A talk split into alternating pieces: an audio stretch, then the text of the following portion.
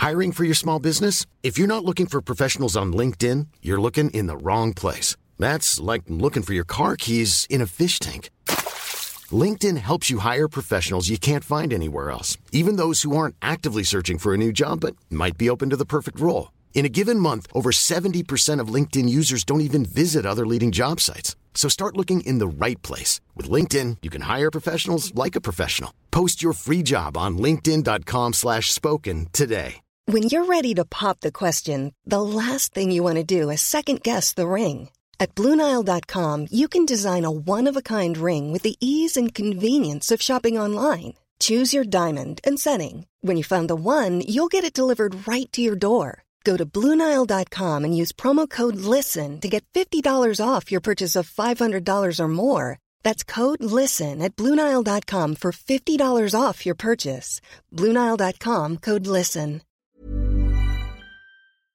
I don't like blood and guts, but I love them when they're lengthily discussed.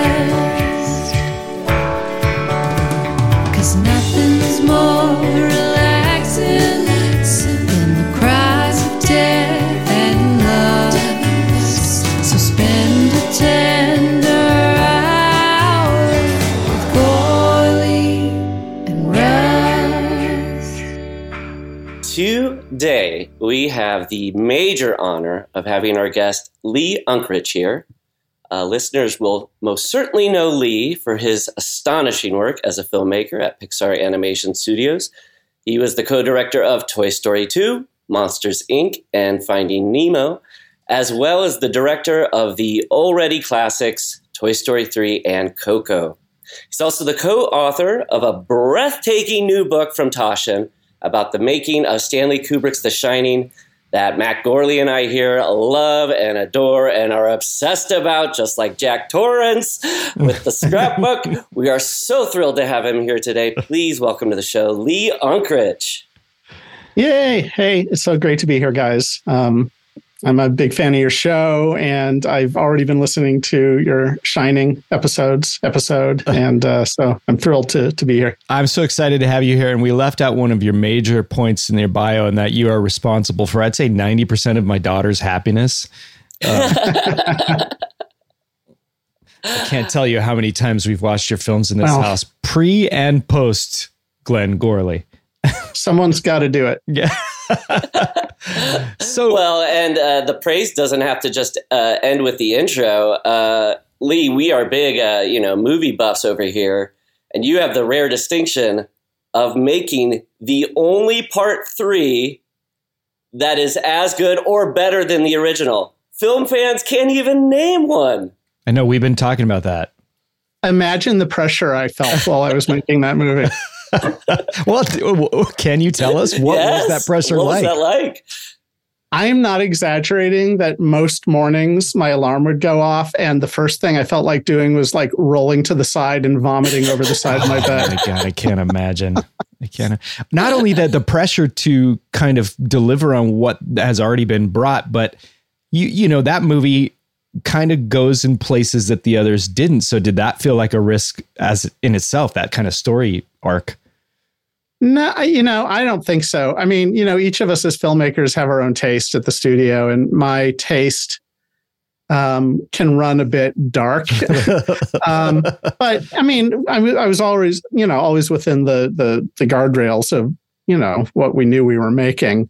Um, but especially with the Toy Story films, I mean, the, I I always feel like there are two stories running in those films. There's a story that that kids can get and enjoy and have a great time, and and there's also a whole other layer again in those films specifically that adults really relate to i mean they're about being a kid as much as they are about being an, adult and going through life and all of the different kinds of things we face in the course of life so um, it's interesting to look at those three the, the- at least the first three toy story films. We made the first one when we were all in our 20s Oh my God. And uh, most of us didn't have kids yet.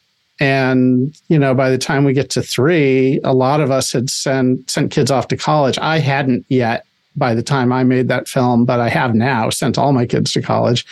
Um, so the the films are almost like kind of markers of kind of what we were going through in life, you know, over time. And then in terms of uh, Coco, which is just like, oh my god, truly an astonishing movie, and has a scene that like, it's like the is on the rare uh, list of movies like Rocky or E.T. where you can just either watch the full movie, bawl your eyes out, or drop into the moment before the last scene and still bawl your eyes out.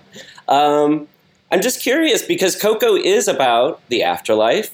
You before we get into the book and everything, I'm just what did The Shining mean to you as you were working on Coco? And it's sort of about spirits, ghosts, afterlife, questions of what happens to you after that di- after you die. Also, that there Yeah. one is makes you cry at the end and feel connected to those who've come before you, whereas The Shining terrifies you.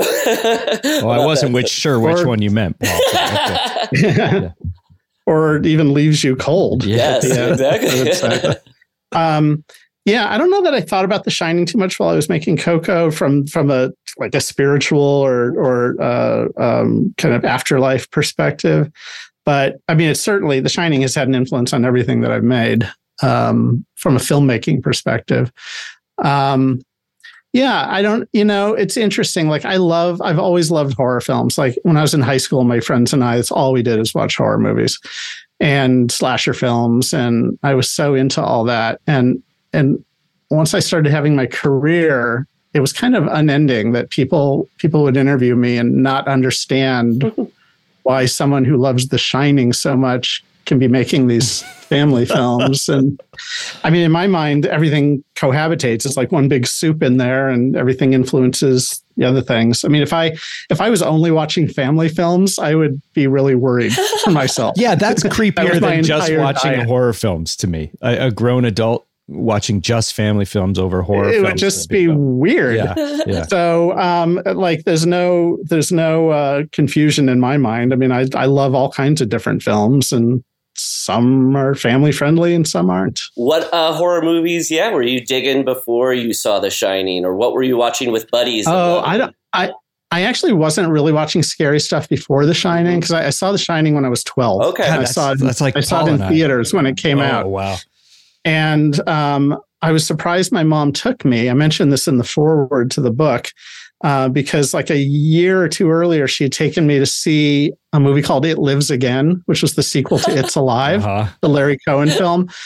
I, I, I remember being terrified by the commercial for It's Alive, but I just wasn't old enough to see it. The And poster sequel- too with the little Yeah, that right? that just chilled. I mean, me I, I even had I had the novelization of Uh, it, and, and uh, so when the sequel came out, I begged my mom to take me, and she did, and it was the biggest mistake she ever made in her life because it led literally to a year of nonstop nightmares every night. It was like the most traumatic event of my childhood.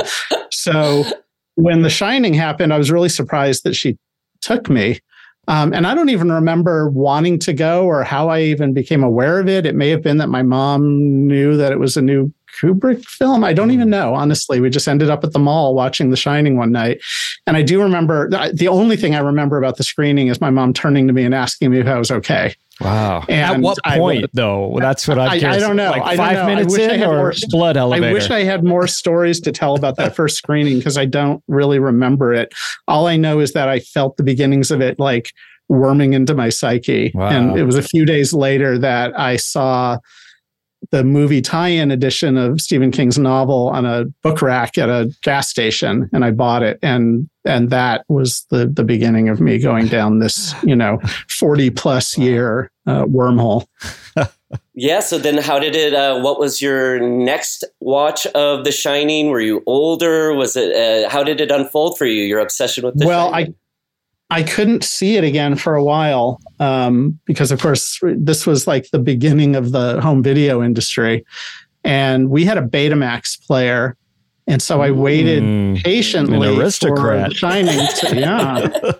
I waited patiently for The Shining to come out, but when it first came out, you know, the studios were still figuring out the whole rental business, and so Warner Brothers was releasing titles that were for rental only, meaning only rental stores could buy them Oh. for like 150 bucks Yeah, I or something. remember those. And then they would rent them to people. So I couldn't buy it, but I did start renting it and I rented it again and again. And I was showing it to my friends. And, and then eventually they brought out a, a, a for sale edition, which, which I then picked up.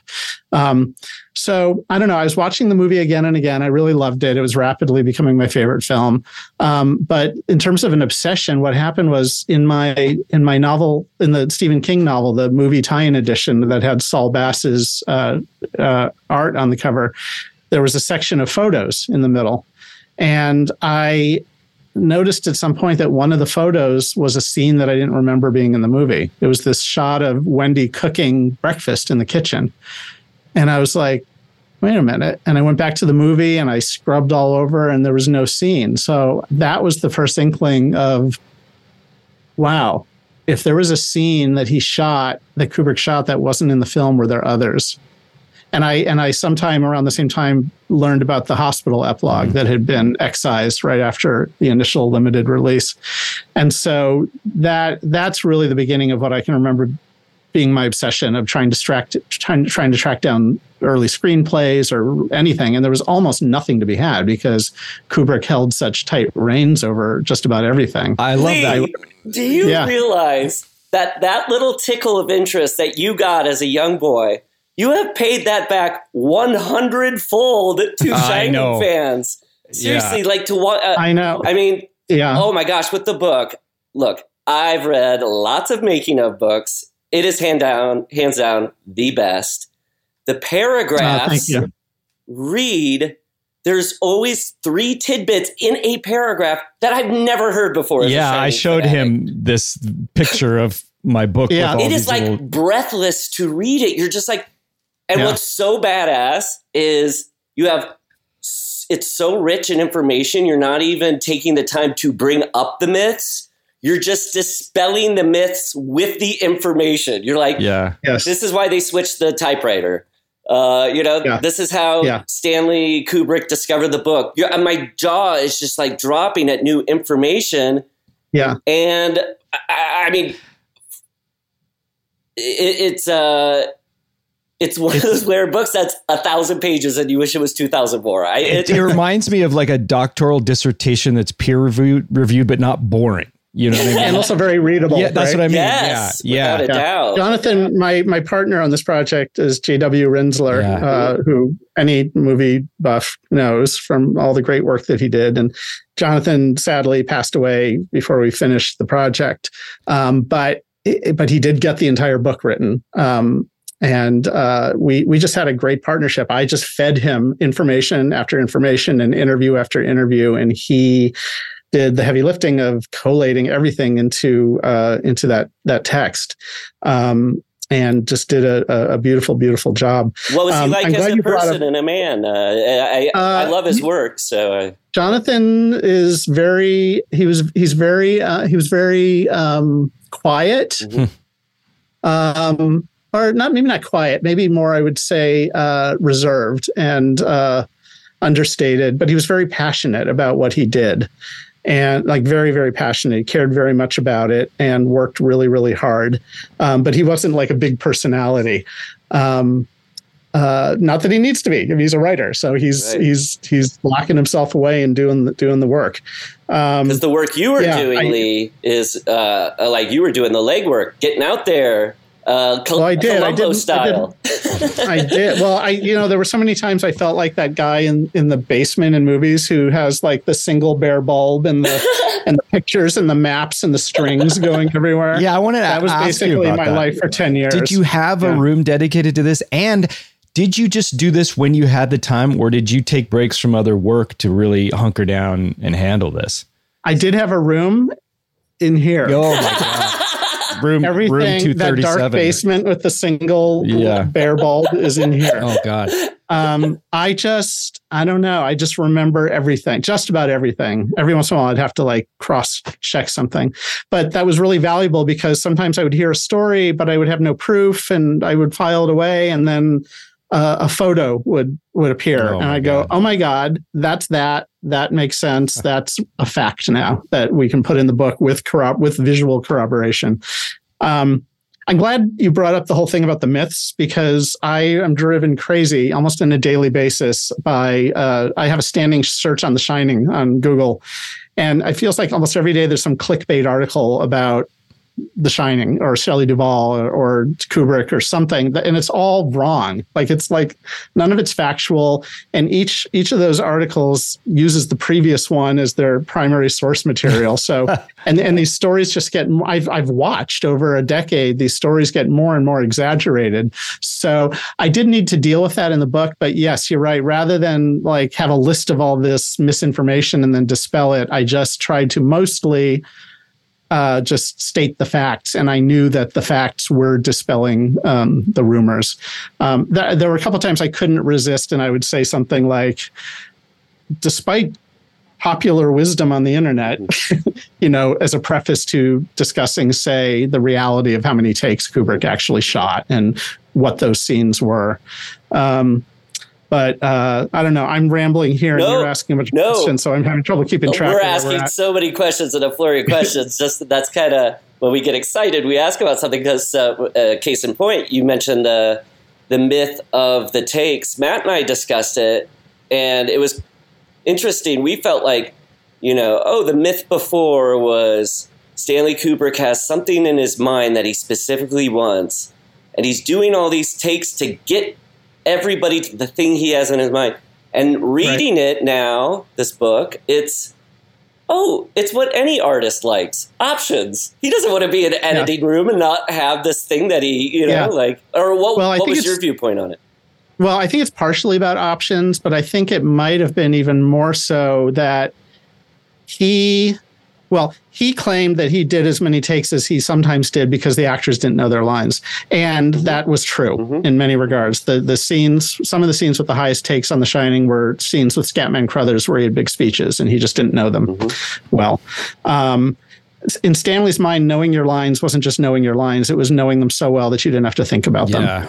And he, he- Matthew Modine talks about this in his Full Metal Jacket diaries as well. That uh, Stanley's frustration with people not knowing their lines. Only he felt like that's your job. Your job is to show up and know your lines inside and out.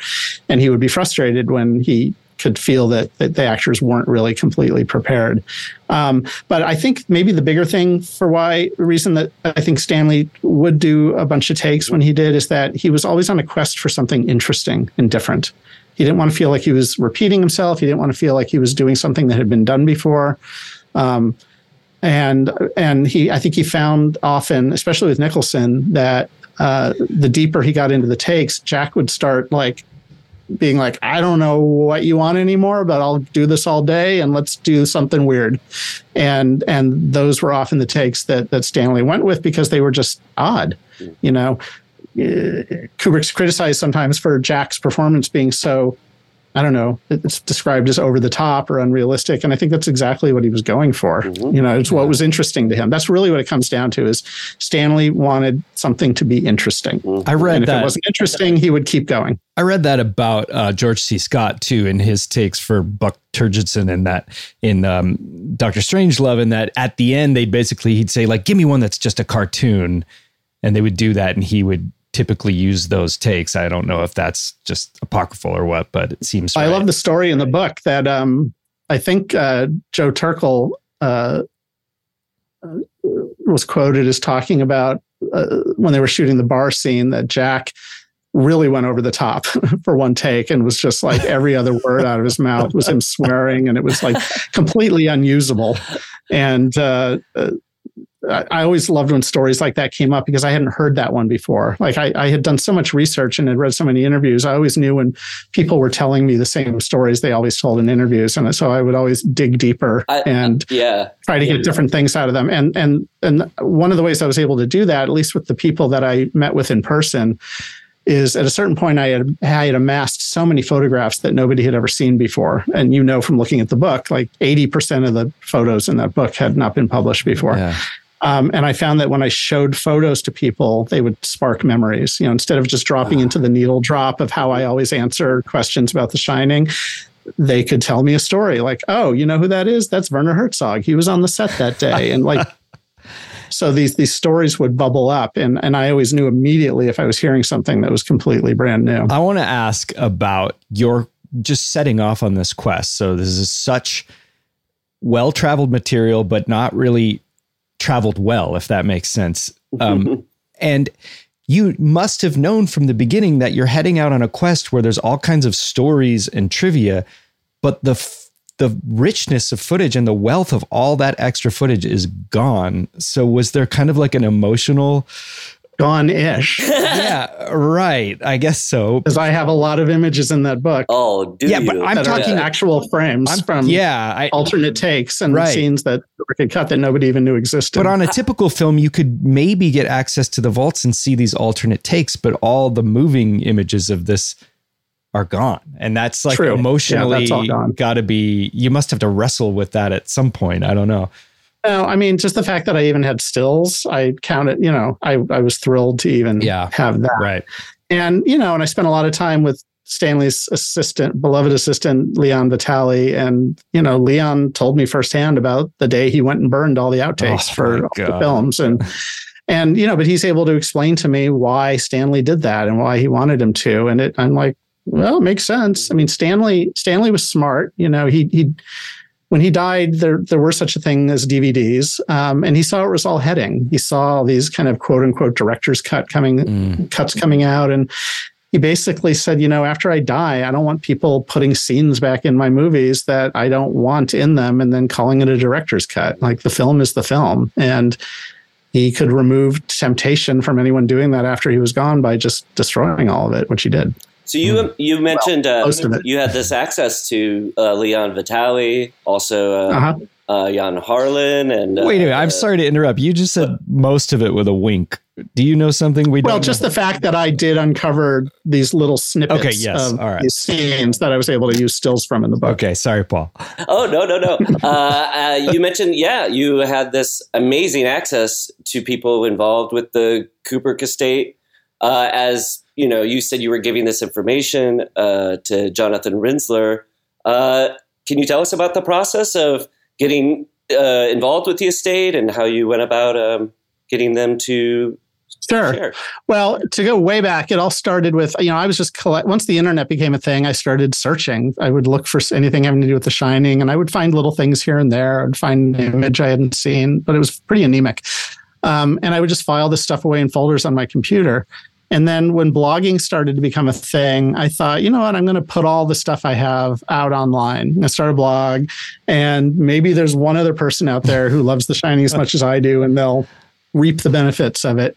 Um, and so I, I did that. I, I brought out the site, uh, overlookhotel.com. And uh, at some point I thought, huh, I wonder if anything is going to come my way because I put this out into the world. And then that started to happen. I would have people send me stuff to for the blog or just for me.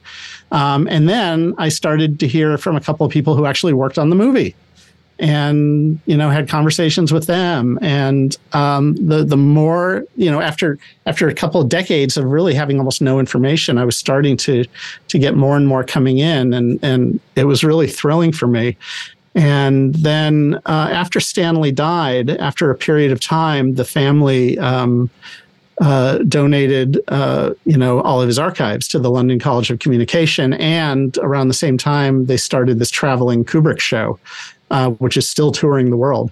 And um, so, when I was finishing up Toy Story three, I knew I was going to be going to London to do press. And so I reached out to Richard Daniels, who at the time was the the chief archivist at the at the archive, and I arranged to go visit it. I, I, tacked on a few extra days at the end of my press tour, and I sat in the archive for like three days, and I still have all my notes from from that time, and my head just like exploded at all the things that I saw that were there. Um, and so it was around then that I started thinking, well, maybe there's a book here because a lot of people had written about The Shining in terms of what it means and you know uh, interpretation, critical analysis, but there was very little about the actual making of the film. And that's what I was really interested in. And so I reached out um, via the archive, I reached out to uh, Jan Harlan and uh, pitched the idea for a book, pitched myself as a filmmaker making the book, which I knew would help grease the wheels. And it did. He was uh, very excited about it, but he wanted to see an actual proposal of what I wanted to do. And so I sat on it for a while to think about it. And during the time I was thinking about it, uh, many months later, uh, uh, one of the attorneys from the Kubrick estate got in touch with me and said, Hey, just to let you know, we've been approached by someone else who wants to do a book on the making of The Shining. Oh. And I was like, Oh, man. yeah, it's the bat, like 40 years later. Um, and so I did some sleuthing and I found out that the other person was was Jonathan Rinzler and uh, and he was working with a partner he sometimes worked with named Brandon Alinger, and uh, so I I got in touch with Jonathan, and it turns out he lived in the Bay Area, which is where I live, and so I invited him to Pixar for lunch. We had a great lunch. We we we realized that it was well, a we couldn't both do books. The the, the estate was only going to support one, mm-hmm. so we decided to join forces. And I had I knew a ton about the movie, but had never written a book. And Jonathan had written many books, but was kind of at square one with doing research. So it was kind of we knew it would be a perfect partnership. And so uh, uh, Jan was thrilled because he didn't want to have to pick.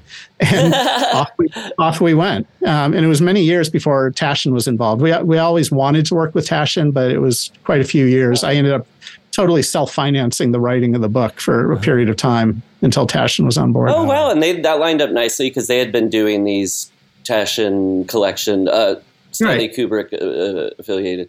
Um, exactly. So then word, uh, you're being modest, but word gets around quickly that you're not a shithead and uh, you make good stuff. And so what happens then? It's like, uh, uh, who who's the person who kind of says, Lee's good to talk to. He, he's not going to mess this up or, uh, and then um, what doors does that open to?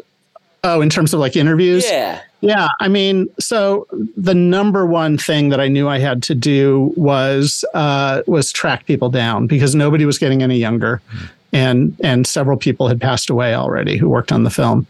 Uh, some of the key creatives. So um, I really put all my energy into finding people, and and some of some of it took years to find. I mean, it was years before I finally tracked down Shelley Duvall and and was able to talk to her.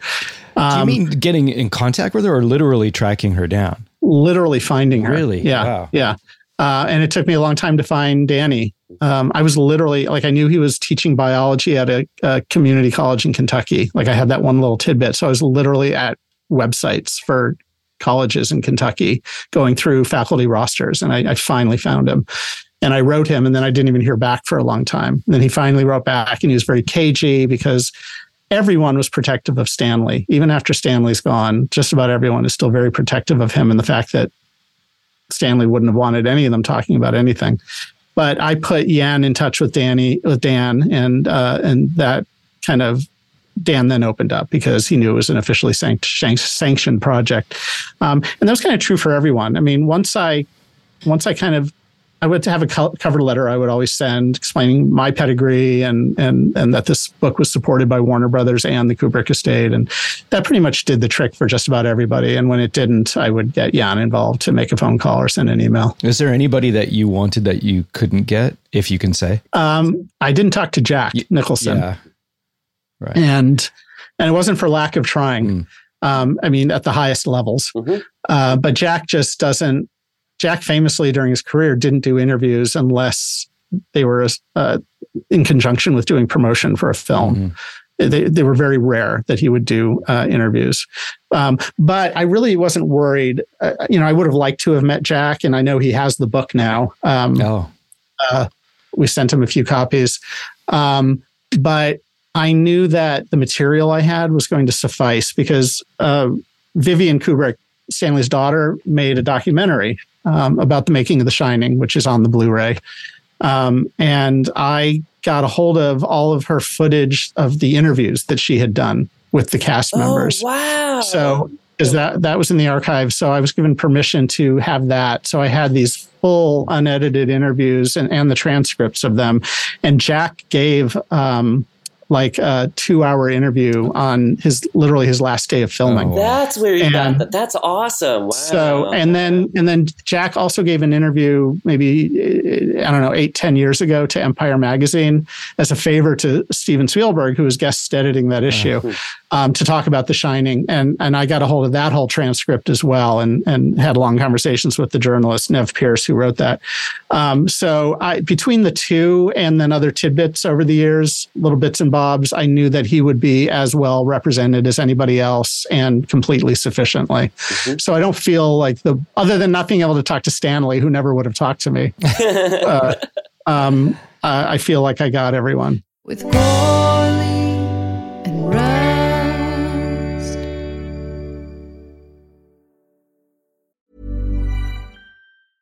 Hey, I'm Ryan Reynolds. Recently, I asked Mint Mobile's legal team if big wireless companies are allowed to raise prices due to inflation. They said yes. And then when I asked if raising prices technically violates those onerous two year contracts, they said, What the f are you talking about, you insane Hollywood ass?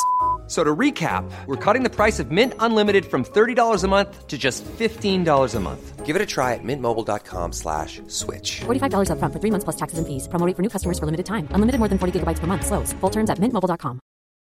This is a paid advertisement from BetterHelp. As a podcast listener, you've heard from us before. Today, let's hear from our members about what online therapy has done for them. I would recommend my therapist 1,000 times over. She has truly changed my life. The day after my first session, my friends and family said I sounded like myself again for the first time in weeks. You deserve to invest in your well being. Visit betterhelp.com to see what it can do for you. That's better, H E L P.com. with Gourley and Rust. Did you feel like you had any eureka moments or just moments of utter surprise that you didn't expect when you found something? Well, yeah, I mean, there were plenty of stories that I, you know, had never heard before. Or, you know, eventually Dan Lloyd, uh, who played Danny Torrance, uh, introduced me to his parents, who are both still living and were with him Yeah. during the shoot. And I have gotten to be really good friends with them. And they um, they brought a. I went to visit them, and they brought a trunk up from their basement, and it was full of costumes from the movie, Oh. a bunch of Danny's costumes, and God, yeah. and this is in the uh, book, and right? Yeah, Yeah. and the mother load was that um, they had about 450 35 millimeter negatives that they had shot Jeez. during the production that no one outside the family had seen, Oh my God. Amazing. and they hadn't even seen all of them because they they put some in a scra- in a photo album, and the rest like had been forgotten. So um, yeah, and they like had seeing some of those access photos. because their family on sets, and it's not like uh Yeah, right. they weren't always there because at pretty early on they realized that they were a distraction for Danny. But certain kinds of scenes where they were outside or on a big set, they they could kind of be there in the background, and and so that's how I discovered. You know, like nobody could tell me where that uh, that rear projection shot of them driving up in the car. Like there was no information on the call sheets about what stage they were on or anything. And then I saw Dan's father, um, um, Jim's photos uh, revealing that they were the car was set up like pretty much right where Jack's writing table the was lobby, in the the, lounge. Colorado lounge. Yeah. that photo is incredible. So there was a lot of stuff like that. And then on, a, on another level, in terms of surprises or biggest things I got out of it, it really, the whole process for me really humanized Stanley Mm. and, and made him, you know, he's still brilliant and nothing will change that. But I also saw the very human side of him, both from personal stories I was told, but also seeing him struggle as a filmmaker and not always have the answers. Um, you know, and there's similar stories in again in Matthew Modine's diary about Full Metal Jacket and Stanley not knowing how that movie was going to be uh, was going to end, even while they were in the middle of production, and was always asking actors like, "Why do you think it should end?" You know, he was always Stanley was always asking questions, always asking questions, and um, because you never know where a good answer is going to come from. And it didn't need, to, he didn't have such, you know, I think he had an ego on him, but I think he didn't have such an ego that he felt like he needed to be an auteur and the master, uh, you know, storyteller. Maybe that story was told later and he's, and he didn't dispute it. But, but while he was making his films, he was really open to suggestions and was always having conversations with people. His Yeah, ego there's- is there's this- interest. Go, oh, Matt, go ahead. Well, just uh, I find the the concept of Stanley Kubrick's ego being an interesting thing in that yeah he has seems to have an ego but it, it does seem that that ego is in service of the film as opposed to some other auteurs whose ego are in service of themselves which i mean by definition I I mean, I think it's both, to be honest. Yeah. I mean, Stanley knew how people talked about him uh-huh and what a pedestal he was put on, and he never he didn't do anything to dispute that. You know, he was he was never humble. Um, and when he did give interviews, it was always with the understanding that he was going to be given the interview to so that he could edit it. Ah. I think I think Stanley was afraid that he would come off as an idiot. and he or you know or say something stupid and regret it so Yeah, he always see- maintained complete over control He says i mean that in we've the all had book, it right? happen any of us who've been interviewed Yeah. like oh i do you it say to things myself and then the you're time like why the hell did i say that yeah What's he say? He talks know, or about Coppola, right? He's like really interested in Coppola's movies until he starts talking. So maybe I should just. uh well i mean he yeah i mean he felt that way so yeah he he held pretty tight reins over his public image for sure and he and he i think he carefully curated that image and that and it it came back to bite him i think in terms of the shining like i think a lot of the rumors out there about how actors were treated and what a tyrant stanley was came because of choices he made in his daughter's film because Stanley had final cut over that film. And I know from talking to Vivian that there were a lot of other scenes and moments in it that maybe showed Stanley in a friendlier light. Um, but Stanley kept steering her towards stuff, scenes where he was being tough, you know, or being stern, but that maybe matched the image that he knew people had of him. And and now because that's really the only visual record of uh, Stanley working on that film, people you know they see us they see a moment of Stanley snapping and being stern with Shelley, which I don't think he's being abusive at all. He's just frustrated. Everyone was crispy at the end of production when they shot that. And and and Shelley missed a cue. And it was a big complicated shot. So, you know, he he he kind of firmly gave her a talking to, as it were. Yeah. And uh, and people that people see that and they assume that like that was every day on the set and that's what it was like. And it's just not it's not true. No, So, your book actually. anyway, so- yeah, no, it, it's actually a sweet notion kind of comes across in the book where it almost seems like uh, maybe the guy was just a shy nerd who didn't mind people seeing him as tough. We're all that way. Well, I even heard stories about him being intimidated by Jack because Jack was so charismatic and everybody loved Jack. And Shelley felt that too, honestly, because Shelley was very she was young and demure and and uh, you know, she's working with these two powerhouses. But I think Stanley, there was I, I would hear stories of there being little kind of almost like pissing matches a little bit between them.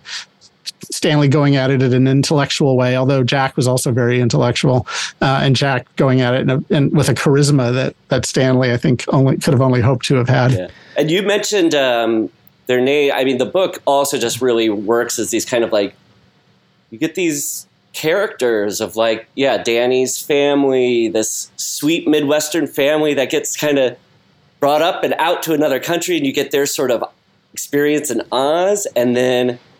I'm so happy you spoke with uh, um, Shelley Duvall because there is a paragraph in there that talks about how in the same paragraph, she would have friends visit members of Monty Python and martial artist Steven Seagal. yeah, yeah. You know, What people people talk together again people talk about Shelley as if she was like completely abused on that movie and kept in a cage and brought out to shoot her scenes. But she was having a rich social life. She, yeah, she was friends with the Monty Python guys. She was dating Ringo Starr for a period of time. I mean, she was she was out there. Yeah. Not that it wasn't tough. It was a difficult shoot. and then uh, you mentioned um, Vivian Kubrick, who, when you read the book, you it's really impressive the impact, influence that she seemed to have on the on the on The Shining. Can you discuss that? What was your uh, experience like learning that information, and uh, was that new to you? It was new to us. Yeah, well, some of that I got through Vivian, and then a lot of it I got through other people, you know, who who knew Vivian or you know were with on the set with her. Vivian was very very close to her father, and when Stanley asked Vivian to make this film, she was 17. And I think from, from the stories I was told, he was feeling like she was a bit adrift and didn't know where she was kind of going, what she wanted to do. She had worked for a time in the art department, I think, briefly, and she was going to quit. And Stanley said, You should make a movie. You want to make a movie? Make a movie. And so he, I think probably at that point, he maybe saw her as, I don't want to say heir apparent, but he saw her as the one person who maybe would kind of follow in his footsteps mm-hmm. and and make films herself. And she only did you know she shot the shining and made that film. She also shot a documentary on uh, full metal jacket but never edited it. Like it was never completed. Um, have you ever gotten to see any that, of that. footage? The or do you think have word around the campfire at all that it would ever come out the making of the it all exists yeah i mean if you if you go to the uh, the stanley kubrick exhibit mm-hmm uh, in the Full Metal Jacket room, there's a, typically a monitor playing showing a bunch of that footage. So uh, yeah, a little bit that. of it is, is, out there. I like and it. all the footage, all the footage she shot on The Shining still exists too. All the negative exists. Yeah, anything um, that wasn't in the documentary that was that you. Oh, she shot. No, it's like eighty hours of wow. footage. And is it uh, yeah. um, stuff just like behind, uh, literally behind the sets, or is it? Uh, no, she's on the set. I mean, mm-hmm. it's uh, you know a little bit of it. Jan used in his um, uh, the documentary he made about Stanley, My Life in Pictures. Mm-hmm. Um, but uh, I've seen all the camera logs. Uh, I've I've read through Vivian's notebook, so I know what all the footage is, and it's like unprecedented access to the entire filming of the film. Um, will it ever see the light of day? Uh, I you know I don't know. I hope so. Um, I think that while Vivian is really in control of it, mm-hmm. um, and she doesn't want it seen. Mm-hmm. She she firmly believes Stanley would not want it seen, and she's adamant that she doesn't want it seen but it does exist and you know perhaps perhaps our children someday be able to see it. I don't know. Um, but i think it's vital that it be preserved for film history. You know at a certain point i don't know that you need to keep respecting the wishes of the artist uh, when it comes to somebody of stanley's magnitude and influence on cinema. Mm-hmm. um, I, I, think that this footage deserves to be seen someday. Mm-hmm. The, and I hope I'm first in line. I, I have a feeling you will be. when I mentioned that uh, the making of, you know, it's just the best making of book I've read. It it functions as like a oh, if you like, you know, if you love The Shining, it's a great making of book. If you love Stanley Kubrick, it's really great because I think it's just like understanding his process is amazing. Um, but yeah, it's also just a great making of book in terms of if you love movies and want to know how different departments work in conjunction with each other, which remarkably that doesn't come up often in making of books. Uh, I wanted I wanted everyone um, represented. Uh, you know, I would sometimes get some pushback about who I was talking to, just because I, maybe they were deemed not important. Mm-hmm. But I I didn't care if it was. I mean, I talked to Jack Nicholson's personal chef mm. that was at his home with him during the shoot. I like anyone, any grip or PA, anyone who I could find, I wanted to talk to because everyone has stories. That story about Nicholson calling his chef at like two thirty in the morning, saying, "Gonna throw a party right now. Get up and make, make a bunch of food." Well, yeah, it's not. Yeah, it's it's actually that's the opening scene of Vivian's documentary. If you see, uh, the very beginning is Jack on the phone, and he's on the phone with with his chef, like getting that that that that menu dialed in. Um, uh, uh, anyway, I wanted to speak to everybody because everyone has stories, and that's why I think so many making of books sound kind of the same. Is because they're talking to like the the A list talent, and and they have stories, and they're important stories, but they're not complete stories. And so, um, I I I really went wide and deep with talking to people, and I think I got as thorough a telling of what actually went on day to day as as could be created. Well, particularly with the lighting, um, the yeah, the cinematography crew, because I think that seemed to be like the secret recipe that was going on in Kubrick's movies is just like how, and they seem to be really dedicated, but also they could kind of razz the boss every once in a while. I don't know what the well Lou Lou Bogue. Yes, the, the, yes, yeah. Lou Bogue's a real character in the book. Um, he's he's still living. He's a he's a really funny guy. Um, yeah, it's interesting. Like with somebody like Kubrick, most people demur to uh, uh, to somebody like that. Um, but Lou didn't, and I think Stanley liked when the, when he encountered people that would talk back to him a little bit, as long as they knew their shit and like and were good at their jobs. There's a, a famous piece of lore that I wonder if you found any um, evidence of where they were filming The Spy Who Loved Me, and the set was so big for the submarine hangar, and apparently they brought in Kubrick off the record to advise with lighting that set. Have you ever heard that? No. Oh, that's never- awesome. If Ken Adams was like, buddy, need you in here. It was Ken Adam. Yeah, no, it's possible. That might not have been a factoid I would um, would uh, lock into here. yeah, in the room, in the Um, headroom. yeah. Um, but no, it's possible. I mean, in the book, I think I mentioned like uh, the the one of the the, the Clapper, um, one of the camera assistants on The Shining went on to Empire, Yeah. and, and there was some issue with getting equipment or a certain lens or something, and he called Stanley, and Stanley kind of greased the wheels Wow. and made it happen for them. So there'd be things like that. Um, uh, before I forget, I wanted uh, uh, to mention that I listened to your first episode about The Shining um, that you've put out. I think it's only been one so oh, far. dispel right? our A couple- myths, please. yes. No, no, no, no. Paul. Well, yeah, I maybe you didn't get everything perfectly right, but I'm the only person in the world that would know that. But what I did want to mention is that you said something that I didn't know. okay. You saw something or read something on the internet that I had never seen. I'm dying to hear which this is um which is the scene where Danny uh, gets off his trike and goes to the to room 237 and tries the doorknob. The fact that there's a the, the doorway is open in the background Oh, and you can see off yeah. the set.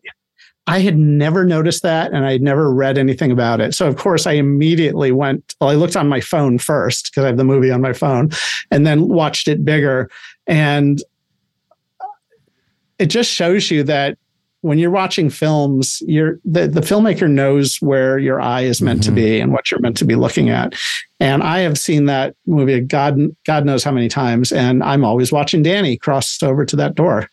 And yeah, that's like blatantly wrong in the background. If that happened today, he would have digitally put a door in or something. So the question is, did he ever notice? Because he probably would have been pissed if he had noticed, and he would have been pissed at himself for not Ah, noticing the That's a, yeah. Um, but he, but it wasn't important enough to him. Well, he didn't start editing the movie till everybody wrapped. So, uh, so he, it's not like he could have seen that and then gone back and Right. uh, reshot it. Mhm. Um, if the editor had, if they, then maybe they didn't even see it in dailies. I don't know. Everyone is probably just watching Danny. Yeah. It had to be pointed out to me, and when I uh, online and when I saw it, it, yeah, it did blow my mind. And exactly, it speaks to the power of like where your eye is supposed to go, and uh, Totally. you could have a dancing bear on the side of there, and you would notice it. you and and that you can have mistakes. You can have a Mistakes filleting happen. dog and still not notice. Mistakes happen. You tell me Like, what's in the there, like, a- background of the filleting dog, and I'll give you a million dollars. like, wasn't there a bottle of Avion like in a, in a scene in Game Yes, of Thrones? there or was. Yeah, yeah. like like stuff like that happens Yeah. and i mean even on my movies like every shot in toy story 3 we would watch the finished version of the shot up on a big screen looping with a theater full of people kept trying to catch mistakes and yet there's still at least one glaring mistake in that movie that none of us caught so it's like an interesting group psychology Mhm. thing Yeah. um, But I, I when in December we had the book rollout in London, and we had a big to do at the Kubrick estate, which was awesome. And we had a screening of The Shining at the British Film Institute, and it was the first time that I had seen The Shining up on a big screen in, in quite a while.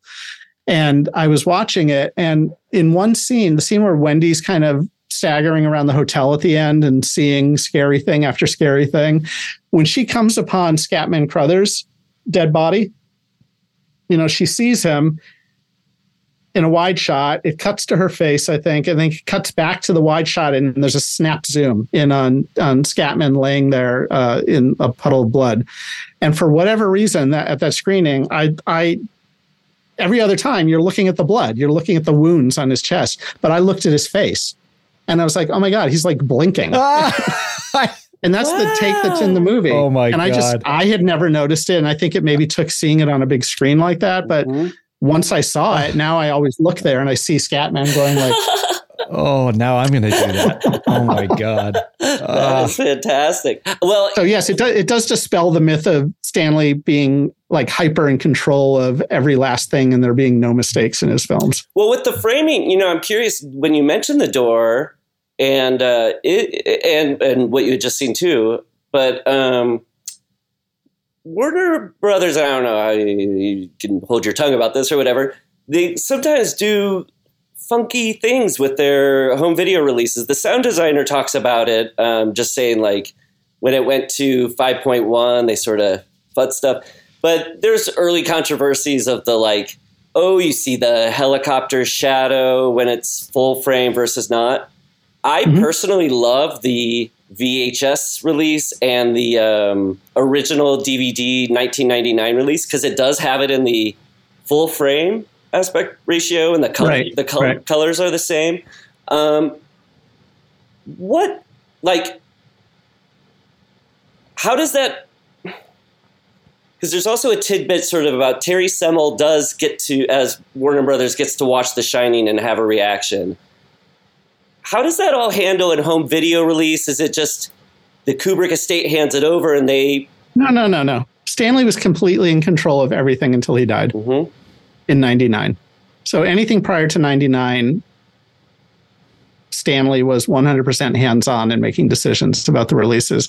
And everything after he died for a long period of time, Leon Vitali was handling with explicit instructions from Stanley about what Stanley wanted and an understanding of what Stanley wanted all that stuff about the aspect ratio, I've seen people getting a lather over it mm-hmm. online, but the facts are really very simple. At the time that Stanley made The Shining, he knew that The Shining was going to be seen on television. And so he didn't like he didn't want it to be panned and scanned, which is something they used to do when when you were moving from a widescreen aspect ratio to more of a square TV screen shape. They would actually do camera moves and, and, framing kind of on the telecine when they were doing the film transfer. And it always looks like shit. Like nobody is happy with pan and scan. And, and Stanley certainly wasn't. So Stanley shot The Shining knowing that it was going to be seen theatrically and it was going to be seen on television. And his idea of television at the time was was right uh, like a 133 ish aspect ratio and so um, they shot the film 185 definitely. 185 was the aspect ratio that he wanted the shining shot in but he protected the full frame so that he would have access to it and there wouldn't be any mistakes and the composition would still work. You know he kind of framed for both at the same time so that he would be as happy with the the version that was shown on television and home video as it was at that time um, as well as the theatrical 185 i think stanley's ideal aspect ratio was 166. He would have loved to shoot everything in that. He that to him was like the perfect aspect ratio, but it just wasn't realistic. And to to to think that that theaters would properly use the right lenses and the right um, uh, aperture gates in the projectors, it just was too much to control. And I think he realized that was a battle he wasn't going to win, and so he. I think begrudgingly accepted 185 as a standard, and, and that's how he shot. Um, but in terms of getting into the the, the weeds on the later video mm-hmm. releases, mm-hmm. you know, once DVD came out, um, yeah, I mean, I think he he definitely was involved. Like, however it was on DVD while he was alive, that was what he agreed to, and was happy with.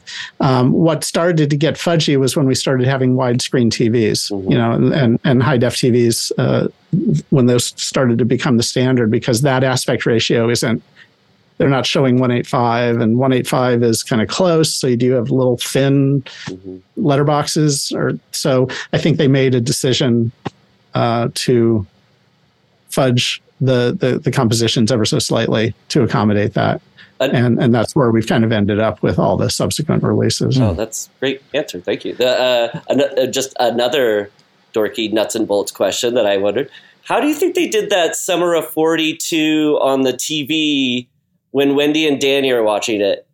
Do you how they did it? Yeah, like there's. What do you mean?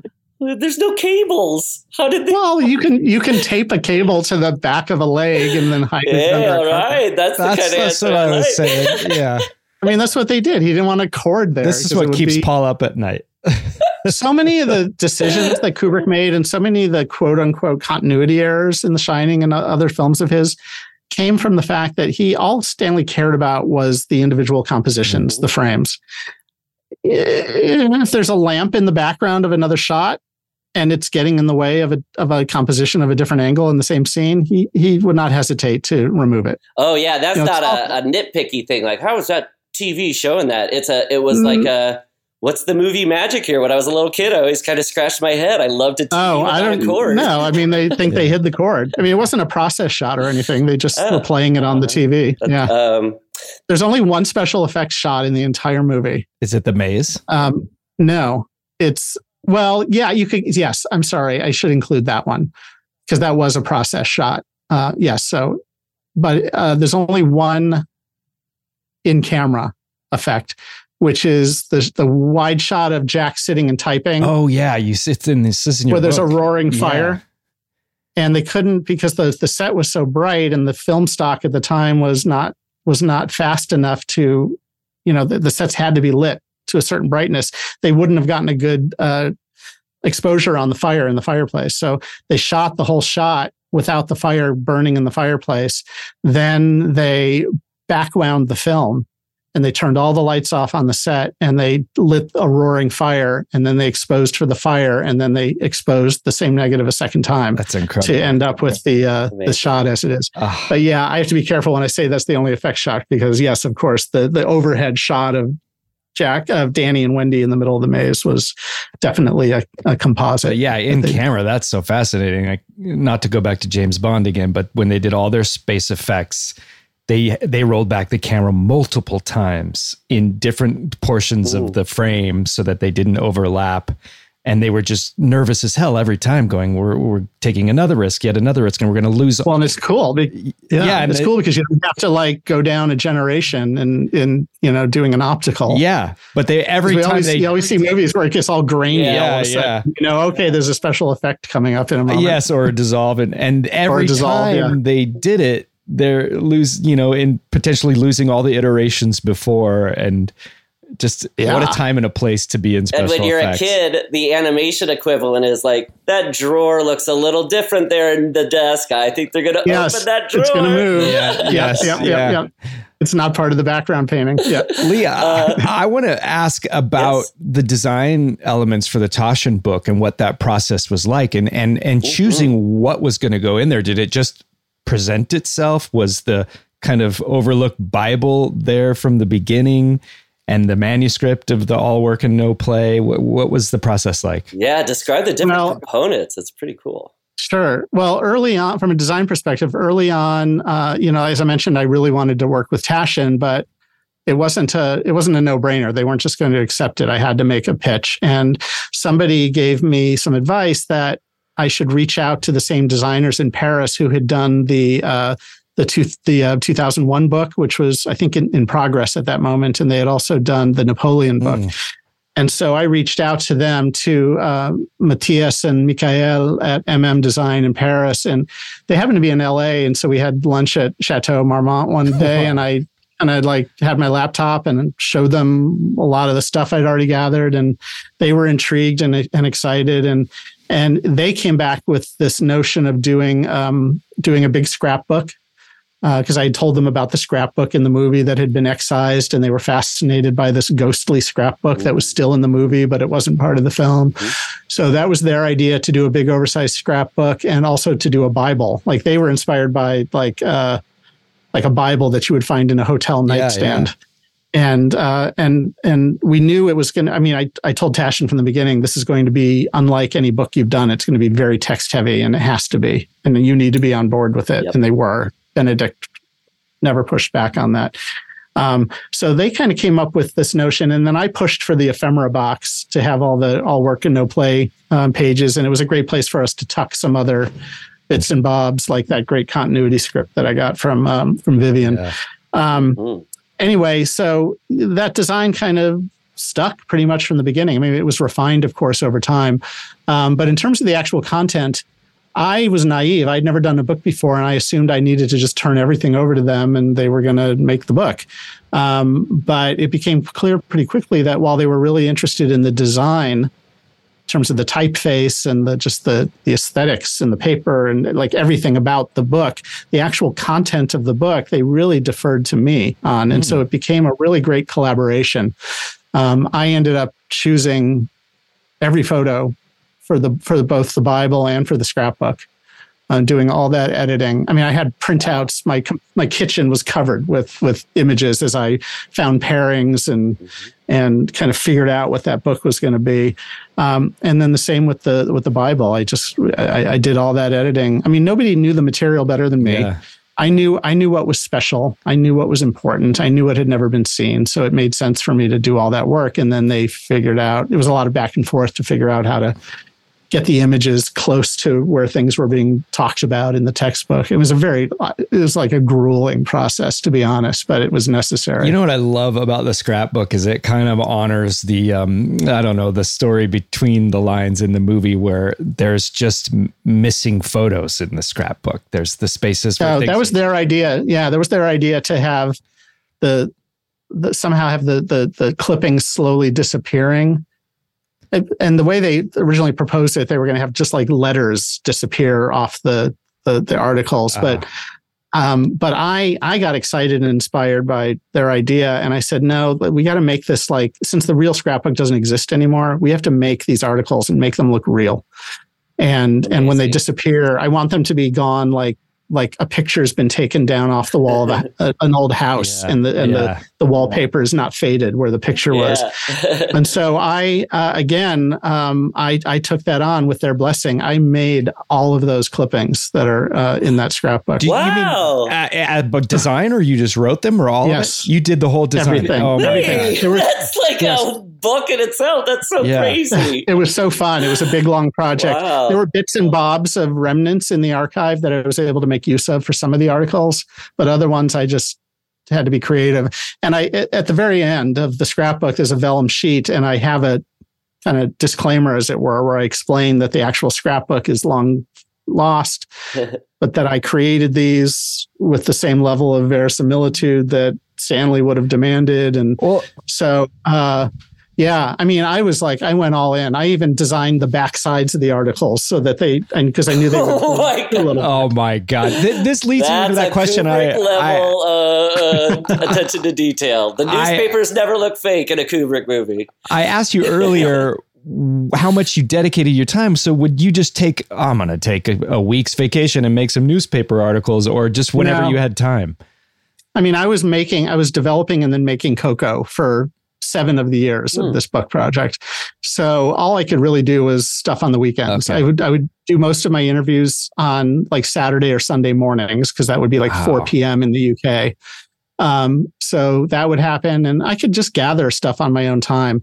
But when it came to making the book in earnest, I left Pixar about I don't know, like three years ago now or so and I was able to devote more full time. So stuff like the newspaper clippings and actually bringing the helping to bring the book across the finish line, I, I was able to devote you know, kind of pretty much full time to helping with That's that. That's incredible. That's that. I, it really feel like fills my heart with joy to hear that you had your fingers in the design of it as well. I just love that kind of thing. This book, I did. Well, and I'm grateful to to MM for letting me. You know that they they i mean as much as they wanted to have their imprint on it and and had strong feelings about the design they equally knew that this was my baby and they wanted me to be happy with it and they wanted me to have as much kind of control over it as as i felt i needed. So it was it was a great uh, collaboration. Oh man but not to be too grandiose but this book is li- to me the definitive definitive book about a movie because it's just yeah.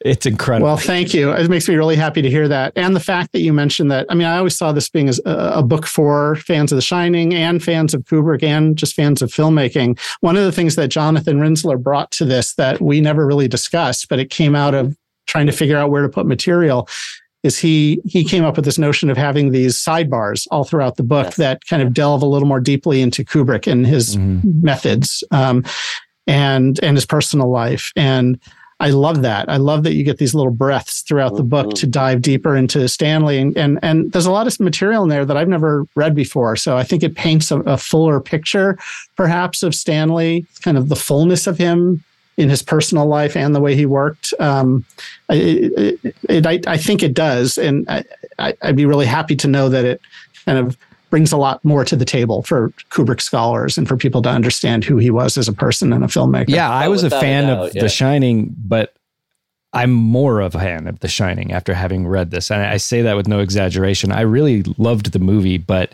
this book put me in in a way that made me immediately I couldn't wait to watch it again, but I wanted to save it till after I had read the book so I could just take it all in.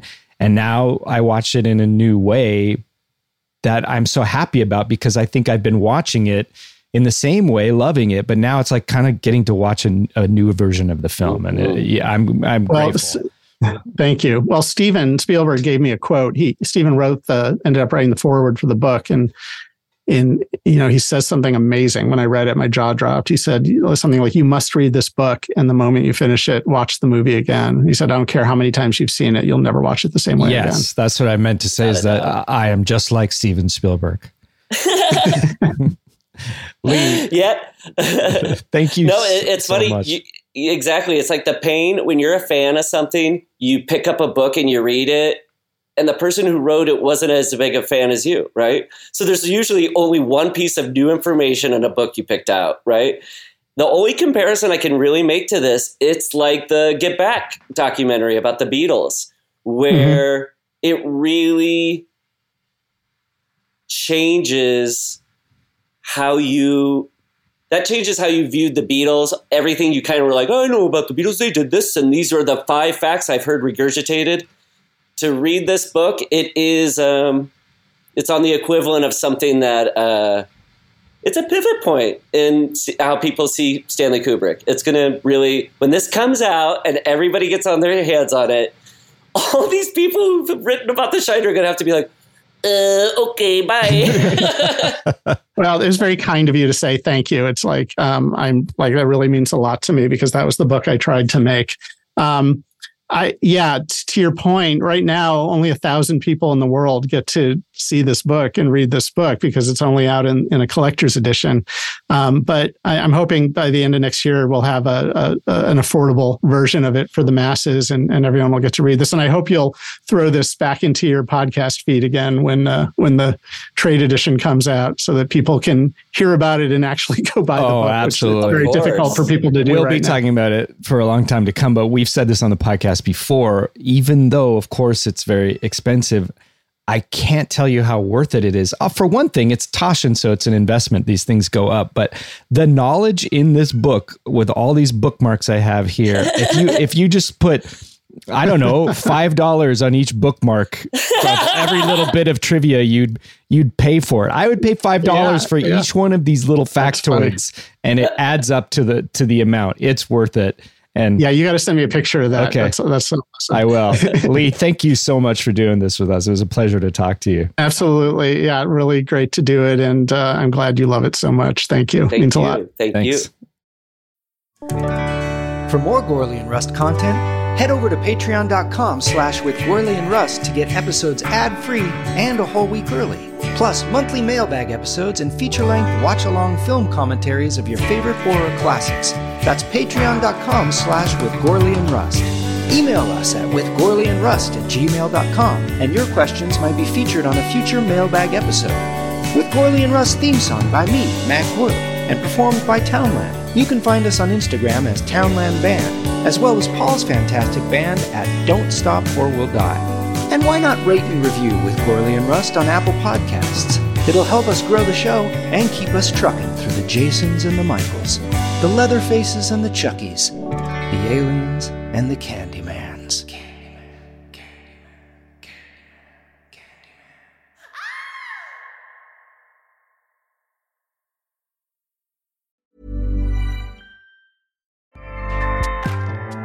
ACAST powers the world's best podcasts. Here's a show that we recommend. The Real Housewives is a guilty pleasure for most, but if you're looking to not feel guilty about that pleasure, tune in to Everything Iconic with me, Danny Pellegrino, where I break down all the messy moments and behind the scenes antics of Bravo's popular franchise. And on Everything Iconic, I also interview celebrity guests like Kelly Ripa, Keke Palmer, Drew Barrymore, Cameron Diaz, and more about their guilty pleasures, their past work, and so much more. So if you're pop culture obsessed and find yourself watching way too much reality TV like me, tune in to Everything Iconic with Danny Pellegrino wherever you listen to podcasts. ACAST helps creators launch, grow, and monetize their podcasts everywhere. ACAST.com.